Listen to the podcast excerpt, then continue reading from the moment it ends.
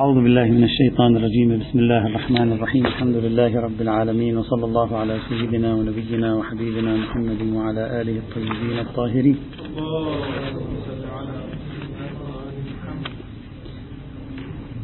كنا بصدد الحديث عن قاعدتين ملحقتين مختصرتين. ألحقناهما بقاعدة العدل وهي عبارة عن قاعدة أو القاعدة الذهبية من جهة وقاعدة الإحسان من جهة ثانية. تحدثنا في لقائنا السابق عن القاعدة الذهبية شرعنا بالحديث حولها تكلمنا عن معناها عن فكرتها عن هذا المصطلح. تكلمنا كذلك عن بعض النصوص الموجودة في الكتاب المقدس التوراتي والإنجيلي التي تتصل بهذه القاعدة. وتوصلنا إلى أن النص التوراتي نص غير واضح في تكريس هذه القاعدة وإنما تؤخذ القاعدة منه تنتزع انتزاعا بينما النص الإنجيلي نص واضح صريح جلي في هذا السياق. ثم قلنا ننتقل إلى النص الإسلامي. نريد أن نعرف النص الإسلامي هل فيه شيء يتصل بقاعدة من هذا النوع؟ وإذا كان يوجد فيه شيء فما هي حدود هذه القاعدة؟ هل يمكن أن نستفيد من هذه القاعدة في العلاقات مع الناس؟ هل يمكن أن نستفيد منها في الفقه الإسلامي أصلا؟ أو لا يمكن أن نستفيد منها؟ هذه القاعدة في النص الإسلامي يمكن أن تستنطق تارة على أساس المرجعية القرآنية وأخرى على أساس المرجعية الحديثية عمدتها هاتان المرجعيتان. نبدأ بالنص القرآني ثم نعرج على النص الحديثي أيضا. في النص القرآني توجد مجموعة من الآيات بعضها ذكره بعض الباحثين بعضها لم يذكره أحد نضيفه قد نقبل به وقد لا نقبل به. الآية الأولى أو الآيات هي معا. الآية الأولى التي يمكن الاستدلال بها لإثبات أن النص القرآني يستبطن القاعدة الذهبية مطلع سورة المطففين. قال تبارك وتعالى ويل للمطففين الذين إذا اكتالوا على الناس يستوفون وإذا كالوهم أو وزنوهم يخسرون ألا يظن أولئك أنهم مبعوثون؟ من الآية الأولى إلى الآية الرابعة. هذه الآيات تؤكد القاعدة الذهبية مبنية على القاعدة الذهبية. يعني منطقها هو نفس منطق القاعدة الذهبية. لماذا؟ أنها تقول إذا اكتالوا على الناس يستوفون. إذا أنت لك شيء على الآخرين تريد تأخذه منهم تأخذه على مقداره. بالضبط. إذا لك ألف تومان على الآخرين تأخذ ألف. أما إذا كان الآخرون لك لهم شيء عليك فإنك تلعب في المكيال والميزان بحيث لا تعطيهم تمام ما يستحقون. فالشيء الذي هو لك تطالب به حتى النهاية. والشيء الذي هو لغيرك عليك تزهد في أمره وتسعى للفرار منه وعدم الوفاء به. الآن أنت ما هي الإشكالية في أن يكون الإنسان كذلك؟ لذا سألنا أنفسنا سؤالا. ما هي المشكلة في أن الإنسان كان كذلك؟ المشكلة أنه غير متخلق بأخلاق القاعدة الذهبية. لأن المفروض الشيء الذي تريده أنت من الآخرين أن تعطيه للآخرين. يعني كما تحب أن يعاملك الناس فيعطوك تمام حقك. المفروض أنت أن تعامل الآخرين فتعطيهم تمام حقهم. روح القاعدة الذهبية هو الذي يؤدي إلى تركيبة هذه الآية القرآنية. يعني الآية القرآنية كأنما تفترض القاعدة الذهبية مسلمة. مفروغ منها واضحة. لذلك تؤاخذك على ما نسميه في اللغة العربية الحديثة نسميه المفارقة. أنت أنت وقعت في مفارقة في تهافت. عندما تريد شيء من الآخرين تأخذه على ميزانه. عندما الآخرون يريدون منك شيء لا تعاملهم كما تحب أن يعاملوك. تعطيهم أنقص من ذلك. إذا اكتالوا على الناس يستوفون يأخذ الوفاء الكامل وإذا كالوهم أو وزنوهم يخسرون يعني يقلل. ثم يهددهم الله تبارك وتعالى. ألا يظن أولئك أنهم مبعوثون؟ هذا الفعل غير أخلاقي. هذا الفعل عليه حساب وعقاب. إذا هذه الآية القرآنية واضح ولذلك العلامة الطباطبائي أجاد فيما أفاد في تفسير هذه الآية. في نص رائع يقول فمضمون الآيتين جميعا ذم واحد. يعني ليست كل آية على حدة.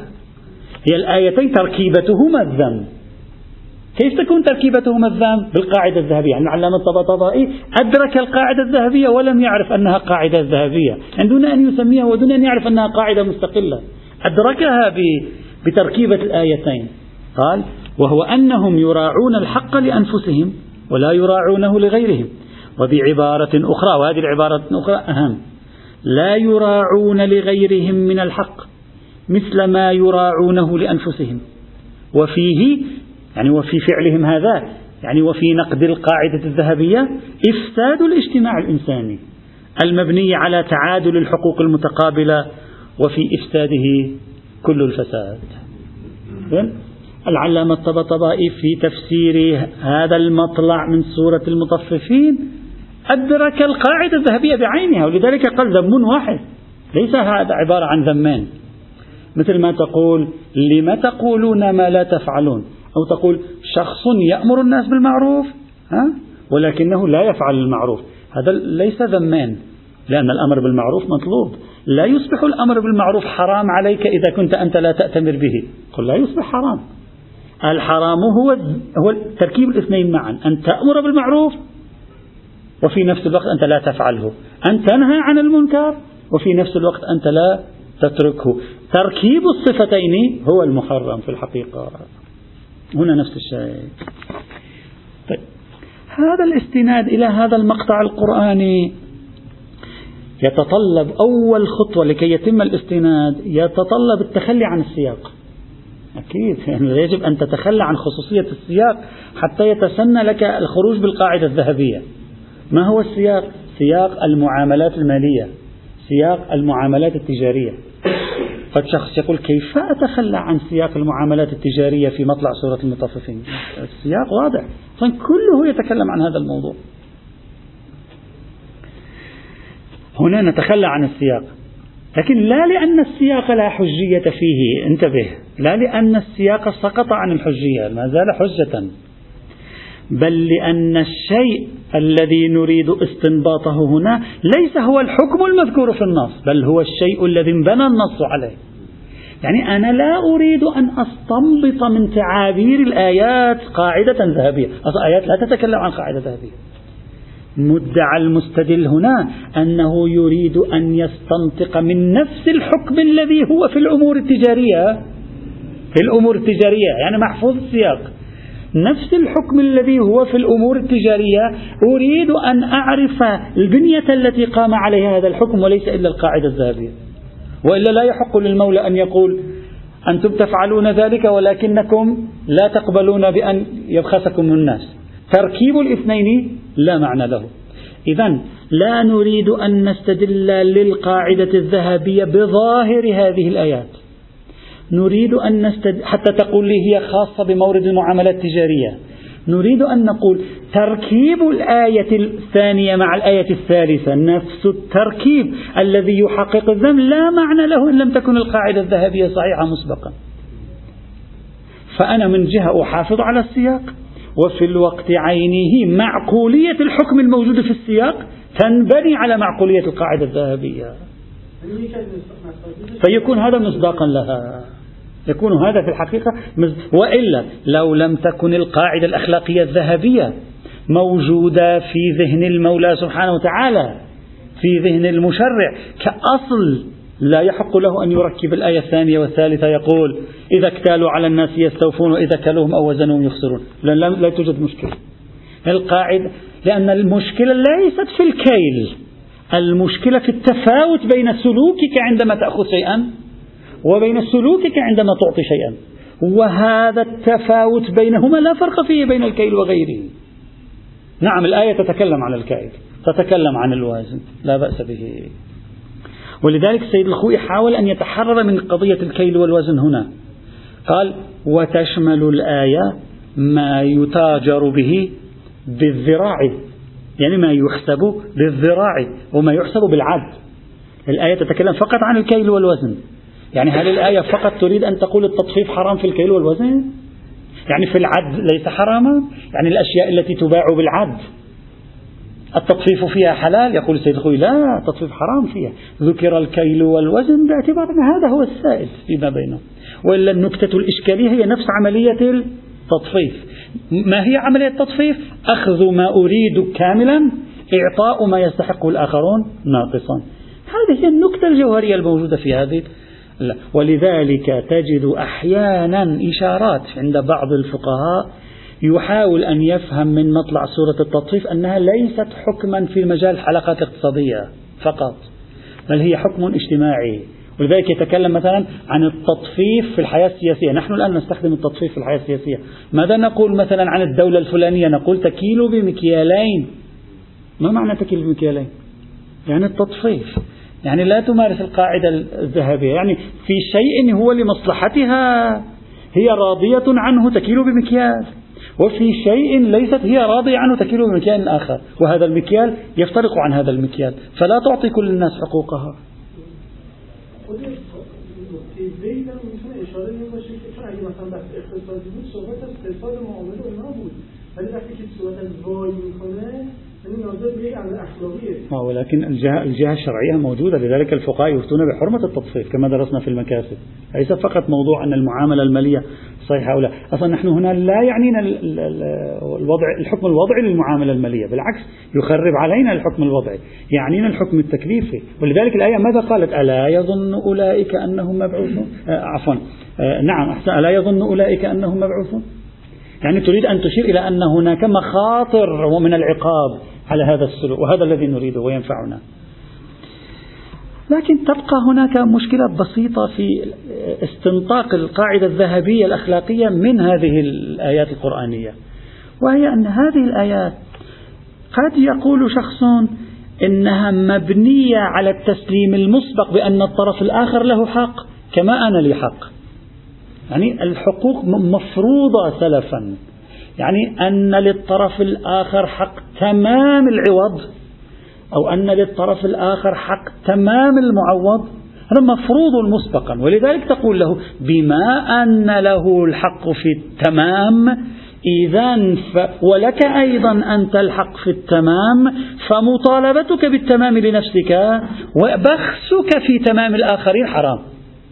يعني في قضية مسبقة مفروضة سلفا وهي أن الآخر الذي أبخسه هذا الحق مسلم أن له هذا الحق ومساو حقه لحقه. يعني هذا مسلم في الآية.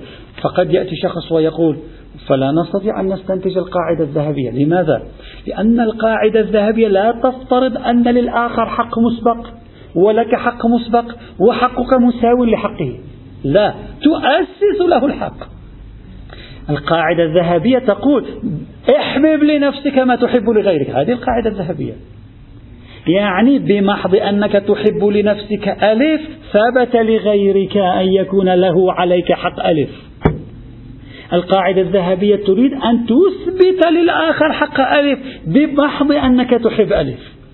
بينما هنا قد يقول مستشكل تفرض سلفا أن له حقا؟ وتفرض سلفا أن ليه نفس الحق وتقول لي لا, لا, تطفف في الحقين ما داما متساويين. إذا كان الأمر كذلك مع الأسف الشديد لا نستطيع أن نستفيد من مطلع سورة التطفيف إثبات القاعدة الذهبية. أعيد أعيد. الفرق بينهما دقيق. القاعدة الذهبية تثبت في مقام جعل الحق للآخر. آية التطفيف تفترض سلفا افتراضا ضمنيا أن له حق وموازن لحقه.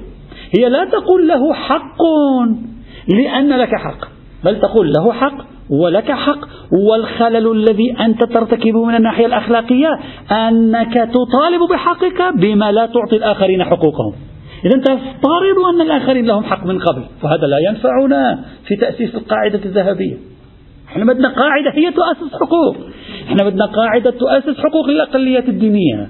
لا قاعدة مبنية على افتراض وجود حقوق مسبقة وتقول لي لا, لا تطالب بحقك بطريقة تبخس فيها حق الآخرين أو تميز بين حقك وحق الآخرين.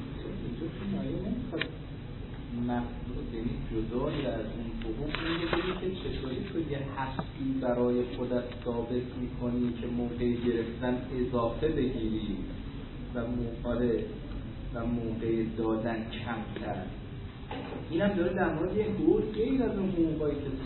لاحظوا واضح فكرتكم لاحظوا تركيبة الآية. إذا اكتالوا على الناس ماذا يفعل؟ يعني يأخذ حقه. كاملا. مستوفى. وإذا كالوهم أو وزنوهم ماذا؟ يخسر يعني يعطيه أقل مما يستحق. يعني مفروض مسبقا وجود حقوق متساوية. وجريمة الأخلاقية التي يرتكبها المطفف أن حقه يأخذه كاملا. وحق غيره يبخسه ولذلك كلمة يستوفي مع كلمة يبخس تفترض مسبقا أن له حق متساوي. وإلا بدون هذا الافتراض لا تريد لا تقول بما أن لك حق إذا فله حق.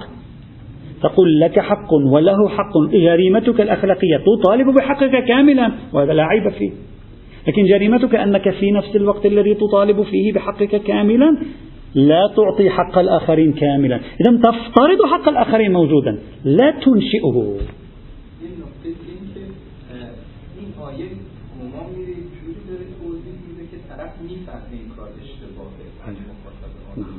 آیا این فهم مخاطب که این عمل اشتباهه به خاطر همین قاعدة یعنی نعم. لا. لذلك بسبب أن هناك ارتكازا في ذهنه أن الطرفين لهما نفس الحق. وأنه الآن تصرفه في التعامل مع الحقين تصرف تطفيفي. هذا هو الفرق الدقيق بين التصويرين. يعني الآية عندما تقول لا تطففوا تعلن مسبقا لزيد حق ولك حق في X X من الأشياء. لا يهمني حتى لو لم يكن مكيل موزون. حتى في غير الحياة الاقتصادية. لزيد حق ولك حق. وحقه وحقك متساوي.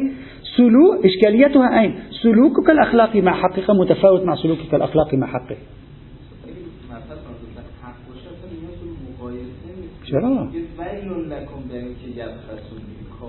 نعم.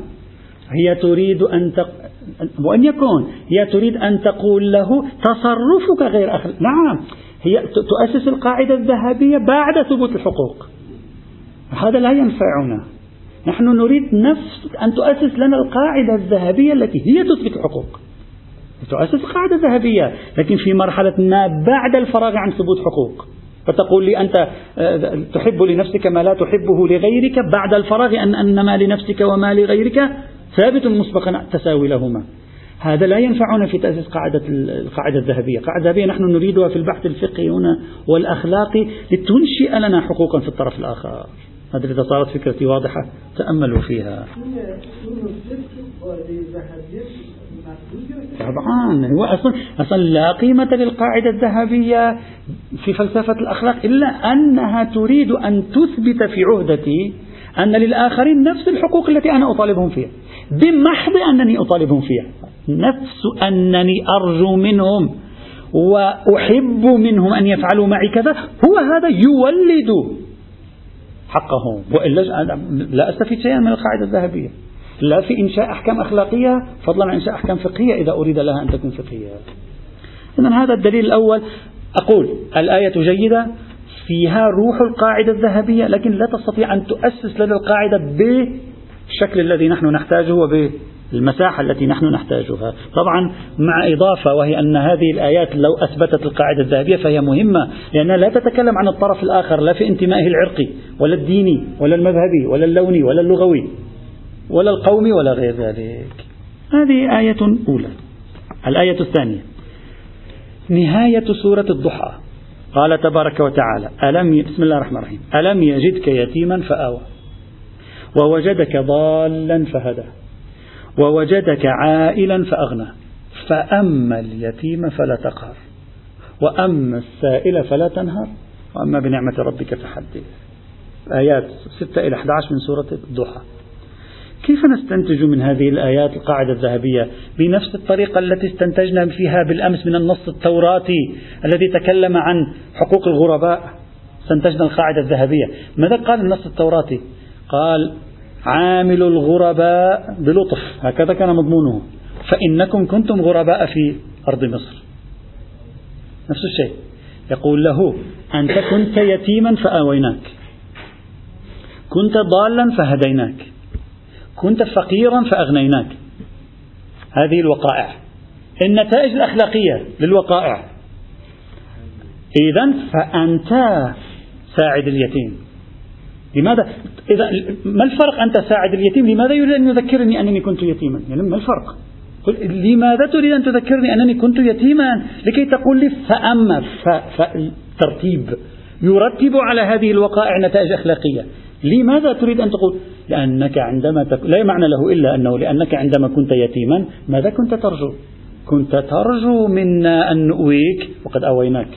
فاليتيم يرجو منك أن تؤويه فآوه. وهكذا. إذا جعل ثلاث وقائع وترتيب ثلاث نتائج أخلاقية على ثلاث وقائع خارجية مع الشخص نفسه. بواسطة حرف الفاء يدل على أن الأشياء التي وقعت معك وأنت تتطلب وتريد فيها أن تساعد عليك إذا إذا وقعت مع الآخرين أن تفعل معهم نفس الشيء. يعني ما تحبه لنفسك فأحببه لغيرك. عندما كنت يتيما أحببت أن, أن أؤويك. فإذا أحبب للآخرين أن تؤويهم عندما يكونوا يتامى. عندما كنت فقيرا أحببت أن نغنيك وقد أغنيناك. إذا إذا رأيت شخصا فقيرا فتوقع أنه يحب أن يتجاوز مرحلة الفقر. فاسعى لرفع مرحلة الفقر عنده وتخلق بأخلاق الله بناء على أن كلمة تخلق بأخلاق الله صحيحة. تعرفون هذه الكلمة فيها معركة. إذا هذا ترتيب الاستدلال. ولذلك العلامة الطباطبائي في تفسير هذه الآية القرآنية الكريمة انتصر لأن كلمة حرف الفاء يهمني جدا حرف الفاء هنا. انتصر إلى أن حرف الفاء يعطي نتائج على الوقائع السابقة. هذا يهمنا. لذا قال والآيات الثلاث متفرعة على الآيات الثلاث التي تسبقها. وتذكر نعمه وتذكر نعمه تعالى عليه كأنه قيل فقد وجدت ما يجده اليتيم من ذلة اليتيم وانكساره فلا تقهر اليتيم باستذلاله في نفسه أو ماله. وإذا كان وجد ما يجده اليتيم يريد أن يستثير وجدانه يستنهض وجدانه. ما الذي كنت تحس به عندما كنت يتيما؟ نفسه هذا يحس به اليتيم. افعل ما كنت ترجو من الله أن يفعله. لا معنى لهذا الكلام إلا أن القاعدة الذهبية مختبئة خلف الأسطر. مختبئة خلف سطور هذه الآيات القرآنية.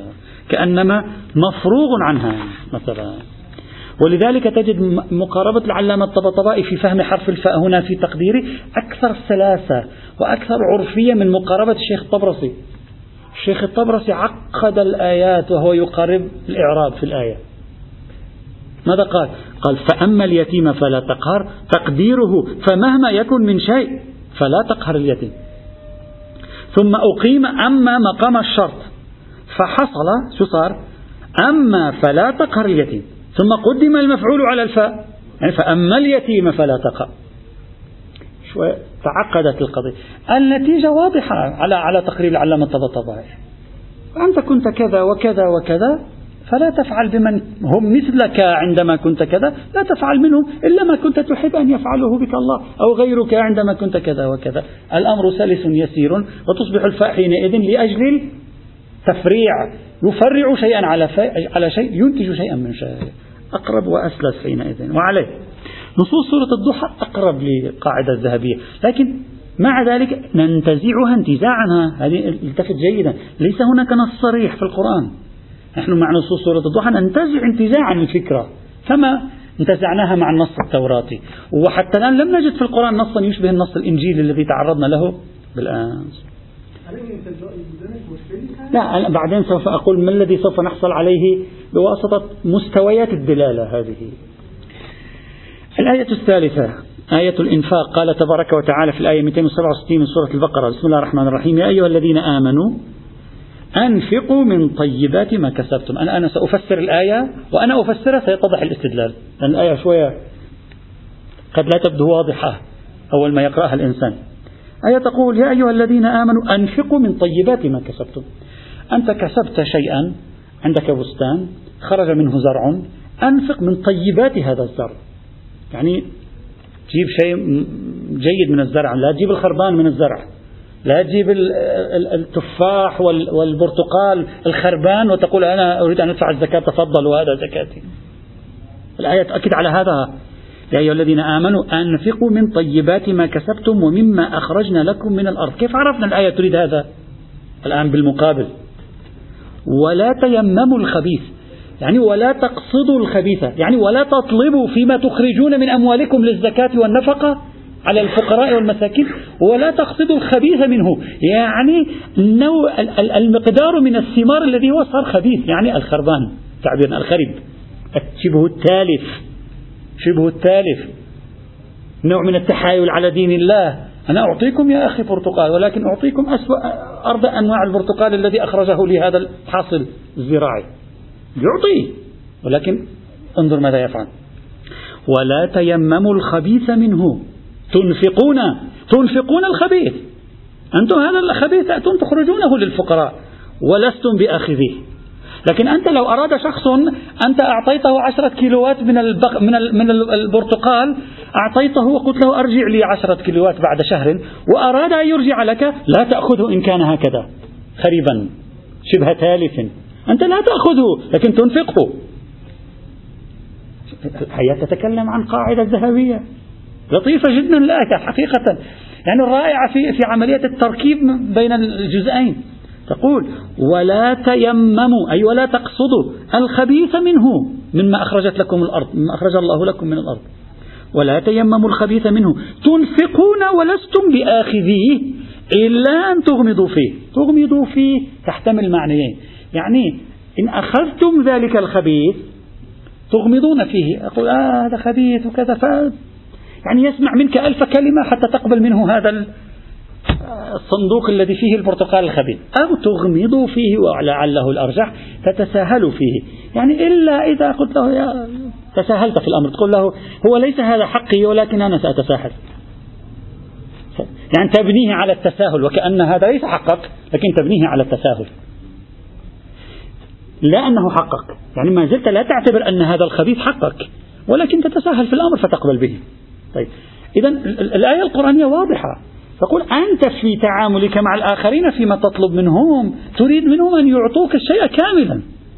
لا تقبل إلا بالطيب. لكن عندما تريد أن تنفق تخرج من مالك على الفقراء والمساكين الأشياء التي لا تحبها لا تلزمك تخرجها. مثل بعضنا هذا يعني موجود كلنا يمكن نسوي هكذا لا أدري.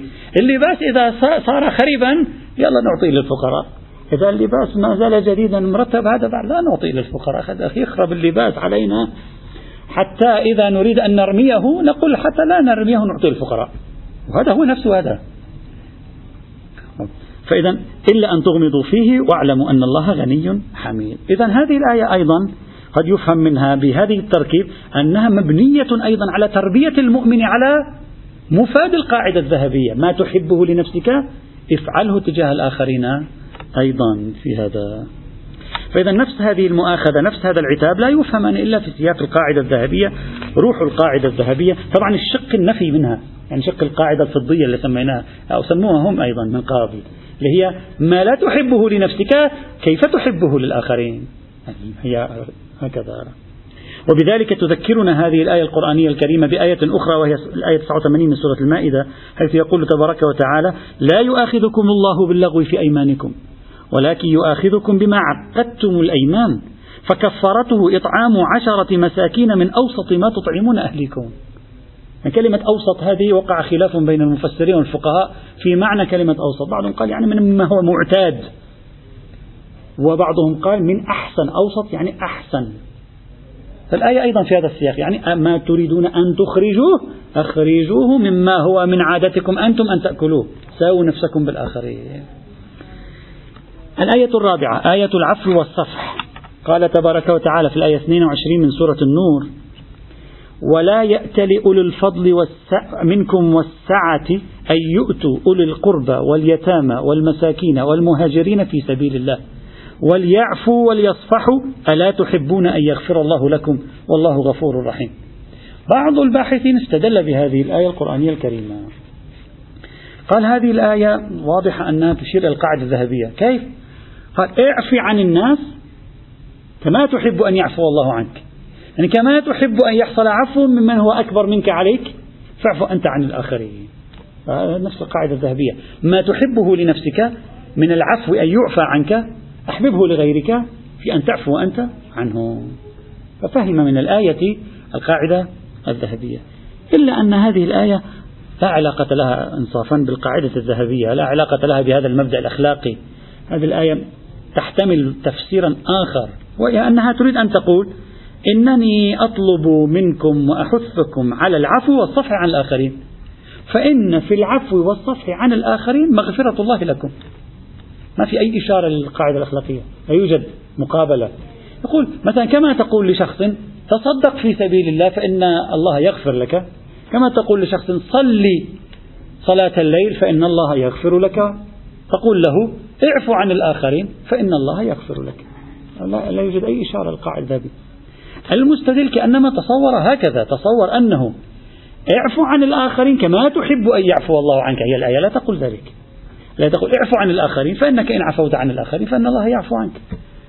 وكلمة ألا تحبون أن يغفر الله لكم نوع من الحض على العفو عن الآخرين لا نوع من تعليل العفو عن الآخرين يعني لا تريد أن تقول اعفو عن الآخرين لأنكم تحبون أن يغفر الله لكم بل تقول اعفو عن الآخرين فإن في العفو عن الآخرين عفو الله لك عليكم.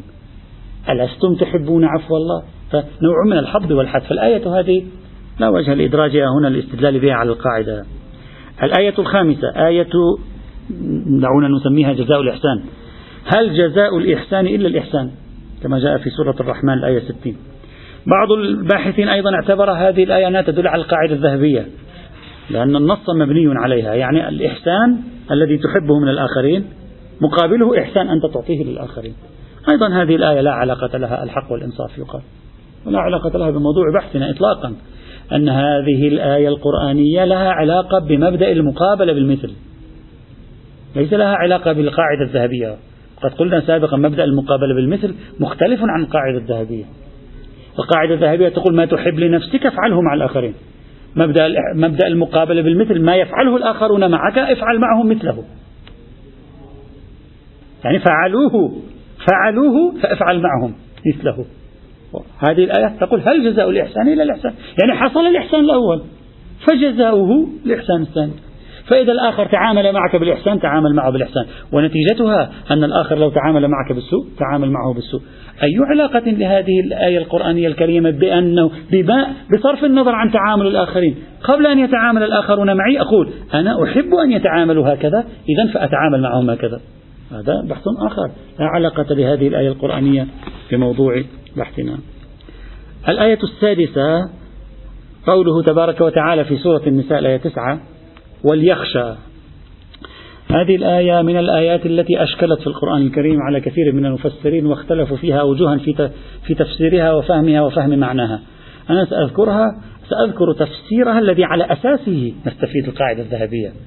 على غير هذا الأساس لا تستفاد القاعدة الذهبية لأن هذه الآية لها أوجه في التفسير لا نريد أن ندخل في تطويلات تفسير هذه الآية القرآنية الآية ماذا تقول؟ تقول وليخشى الذين لو تركوا من خلفهم ذرية ضعافا خافوا عليهم فليتقوا الله وليقولوا قولا سديدا. ما معنى هذه الآية؟ وليخشى الذين لو تركوا من خلفهم ذرية ضعافا خافوا عليهم فليتقوا الله. في الوهلة الأولى الإنسان عندما يقرأ هذه الآية تصور هكذا أن إنسان عنده أولاد صغار فيخاف إن هو مات أن يصل أن يحصل بهم شيء. فكان الآية تقول له اتق الله فيما تقول. استودعهم الله فإن الله يقدر أمورهم. كأنما هكذا للوهلة الأولى أول ما يقرأ الآية هكذا. الآية وقع فيها نقاش كثير. أحد أوجه تفسيرها وهو التفسير المنسوب إلى ابن عباس وفيه أيضا بعض الروايات عن الإمام الكاظم عليه السلام كما ينقل صاحب مجمع البيان. هكذا. أنت عندك أولاد يتامى. أنت تعيل اليتامى. أنت في بيتك يوجد أشخاص يتامى. ذرية ضعيفة يعني يتيم. الذرية الضعيفة من هي؟ أي اليتامى. هم أبناء أشخاص ماتوا فهم ضعفاء. طيب. أنت أيها الشخص الذي عندك أولاد يتامى الآية ماذا تقول؟ تقول لك وليخشى فليكن لك خشية عليهم. يعني فليكن فلتكن حريصا عليهم إن أنت مت فليكن لك خشية عليهم؟ وليخشى الذين لو تركوا من خلفهم ذرية ضعافا. يعني عليكم أن تخشوا على هؤلاء اليتامى الذرية الضعاف. كيف نخشى؟ خافوا عليهم. كيف خاف عليهم؟ يعني فليكن لك خوف عليهم فيما سيؤول إليهم أمرهم. يعني رتب لهم أمورهم فلتكن لك خشية عليهم بعد موتك. فرتب لهم أمورهم بطريقة تصل إليهم حقوقهم, حقوقهم ولا يبخسون هذه الحقوق. هذا تركيبة الآية هكذا. بناء على هذا التفسير الآن سنستدل بالآية. إذا تفسير الآية صار هكذا. أيها الإنسان الذي في بيتك مجموعة من اليتامى الذين هم ذرية ضعيفة لا تجد من يؤويها ويساعدها. إذا أشرفت على الموت فجع فخف عليهم. يعني ماذا يعني فلا يخاف عليه يعني اجعل في وصيتك اجعل فيما تكتب اجعل فيما تقول قبل الموت ما يضمن لهم حقوقهم. حتى إذا ماتوا إذا مت أنت لا يجدون أنفسهم لا يملكون مالا. اجعل لهم مالا. ذلك بعضهم يعتبر هذه الآية منسوخة. يعني الذي عنده يتامى في بيته يجب عليه أن يوصي ببعض ماله لهم. حتى إذا مات هو لا يصبحون مشردين. نعم بعضهم يقول ده ولذلك يقولون نسخت هذه الآية على بعض التفاسير. يقول نسخت هذه الآية أنت لا يجب عليك أن توصي لليتامى حتى لو كان عندك في البيت يتامى ولا يجب عليك الوصية. القضية مختلف فيها بسبب الصراع في تفسير هذه الآية القرآنية الكريمة. طيب الآن إذا جئنا إلى هذا المعنى للآية وفهمنا هذا المعنى للآية نأتي إلى تقريب الاستدلال والذي هو عبارة عن رواية نفس تقريب الاستدلال هذا بالآية على القاعدة الذهبية هو في حد نفسه رواية عن الإمام الكاظم عليه السلام أوردها الطبرسي. قال وإلى هذا المعنى. المعنى هكذا هو يفسر طبرس الآية هكذا بناء على هذا التفسير. قال من كان في حجره يتيم فليفعل به ما يحب أن يفعل بذريته من بعده. يعني ما تحب أن يفعل بذريتك من بعدك افعل أنت به. أنت يحب أن تفعل بذريتك من بعدك أن تكون أوضاعها مؤمنة محمية. فافعل بأولئك اليتامى الذي عندك نفس الشيء. وإلى هذا المعنى يؤول ما روي عن موسى بن جعفر عليهما السلام. قال إن الله أوعد في مال اليتيم عقوبتين ثنتين. أما إحداهما فعقوبة الدنيا قوله وليخشى الذين لو تركوا. قال يعني بذلك ليخشى أن أخلفه في ذريته كما صنع بهؤلاء اليتامى. يعني هذا الشخص الذي عنده ذرية ضعيفة عليه أن يخاف عليهم وإلا فليخشى أن يصبح بأولاده مثل هؤلاء اليتامى. هذا تقريبا الاستدلال بالقاعدة الذهبية بهذه الآية القرآنية الكريمة. يعني الشخص الذي عنده ذرية ضعيفة عليه أن يخاف عليهم. يحرص عليهم يؤمن لهم أوضاعهم. خشية إن لم يفعل ذلك أن يفعل الله بذريته ما فعله هو بذرية الآخرين. فبما أنك تحب أن يفعل بذريتك ما هو حسن؟ افعل بذرية الآخرين ما هو حسن. إذا روح التركيبة تصبح القاعدة الذهبية. إذا تم هذا المعنى للآية القرآنية الكريمة بصرف النظر عن البحث التفسيري. تصبح الدلالة حينئذ فيها نحو دلالة أيضا. وإلا لا نريد أن ندخل في تفسير هذه الآية فيها كلام كثير في هذا السياق. وبهذا نستنتج. الآن استنتاج أولي بعدين لما نعرض الروايات سنخرج بالاستنتاج الشامل. أن روح القاعدة الذهبية تجده في ثنايا ما بين أسطر النص القرآني. روحها في الجملة في الجملة الآن. بعدين راح نشرح المساحة. أما نص صريح لا يوجد عندنا في القرآن الكريم نص صريح مثل النص الإنجيلي الذي قرأناه. بل هو شبيه بالنص التوراتي خلي هذه الآن في آه، ذهنك. في الغد سنأتي على ذكر الروايات بعض الروايات العمدة. نستنتج النتيجة من الآيات والروايات. نأخذ حدودها ونرى هل تنفع هذه القاعدة في موضوع بحثنا ولو في الجملة أو لا تنفع. لأن البحث فيها سيطول. هل هذه أي الأوجه في تفسيرها هو الصحيح؟ توجد عدة أوجه في تفسيرها وتوجد نقاشات عديدة. ذاك واضح. نعم لك واضح. لا لا هنا لا يوجد شيء من هذا القبيل. لا لا أبدا. المرجعية الحديثية في فيما يتعلق بهذه القاعدة غدا نتكلم عنه ننهيه غدا ونبدأ بالاستنتاجات لنعبر إن شاء الله إلى قاعدة الإحسان. وبعدها نذهب إلى قواعد جديدة والحمد لله رب العالمين.